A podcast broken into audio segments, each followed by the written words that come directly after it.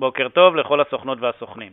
כמו בכל יום שני, איתי נמצא אלכס ז'בז'ינסקי, כלכלן ראשי במיטב, על מנת להביא לכם בקצרה את ההמלצות המרכזיות מסקירת המקרו השבועית. אלכס, בוקר טוב. בוקר טוב, אסף. אלכס, נראה שהמשק הישראלי ממשיך להתאושש.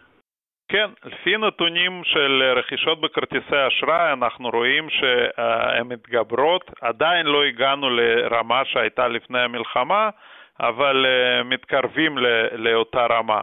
השבוע נדע מה המצב של שוק העבודה מבחינת שיעור האבטלה, אבל לפי הרישומים בלשכת התעסוקה נראה שאנחנו נגיע החודש לשיעור אבטלה באזור 5.5-6 אחוז.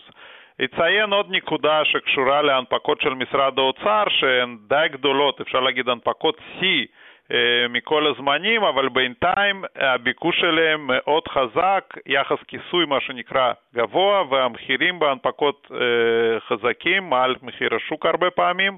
אה, ההערכה שלנו מדברת על גירעון של 4.5-5% לשנה הבאה, וקצב ההנפקות שממשיך להיות גבוה, פחות או יותר דומה לקצב בחודש נובמבר. אלכס, אתה מעריך כי הריבית בישראל תרד בינואר, אך לא בהחלטה הקרובה בסוף נובמבר. מהן הסיבות לכך? אז קודם כל, מדוע לא בהחלטה קרובה? מכיוון שבנק ישראל אמר, אה, נגיד אמר את זה, ואמר את זה בכמה נסיבות אפילו, שכל עוד התוכנית של מכירת דולרים אה, על השולחן, מה שנקרא, כל עוד הם עושים את זה, הם לא ילכו להוריד ריבית כי זה פעולות מנוגדות. אני מניח שהתוכנית הזאת תישאר אה, על השולחן אה, עד סוף החודש, ולכן בסוף החודש הזה הריבית עדיין לא תרד, אבל בהנחה שהמלחמה עומדת להסתיים עד סוף השנה, אז בתחילת ינואר יש סיכוי. באופן כללי, כל הנסיבות תומכות בהורדת ריבית.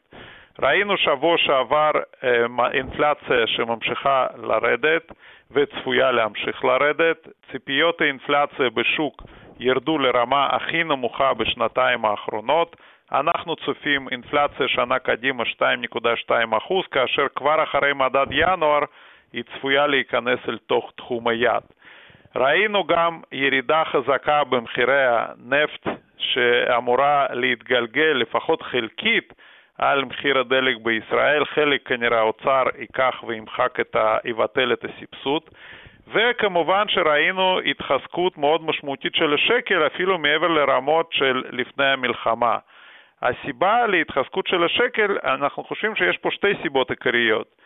אחד, אה, זאת העובדה שמשקיעים כנראה צופים שאחרי המלחמה יהיה שינוי בסדר יום פוליטי. אנחנו זוכרים שפיחות העודף של השקל בגלל הרפורמה המשפטית הסתכם בכ-10-15% לפי הערכות בנק ישראל וגם לפי שלנו. המשקיעים חושבים שכנראה שהרפורמה לא הולכת לחזור ולכן אה, אפשר במרכאות למחוק חלק מהפיחות העודף הזה. הדבר השני שהוא לא פחות משמעותי, אנחנו צריכים לזכור שכל הגופים המוסדיים ומשקיעים פרטיים הגיעו למלחמה עם חשיפות שיא במטח, שבתחילת המלחמה עוד עלו בגלל, שהנכסי, בגלל שהשווקים בישראל ירדו. ולכן מפה יש להם רצון, תוך כדי התחזקות של השקל, להקטין חשיפה. אין פה ממש קונים, כי כולם, כמו שאמרתי, באו גבוה, וזאת הסיבה המרכזית השנייה שגורמת להתחזקות משמעותית מאוד של השקל, אפילו מעבר לרמות שהיינו לפני המלחמה. אלכס, גם בארצות הברית ובאירופה אנו מתקרבים להורדות ריבית. בארצות הברית הנתונים תומכים באותו תרחיש של נחיתה רכה. מצד אחד ראינו בשבוע שעבר המשך ירידה באינפלציה, מצד שני אנחנו רואים המשך היחלשות בנתונים כלכליים, אבל לא איזושהי הידרדרות מהירה.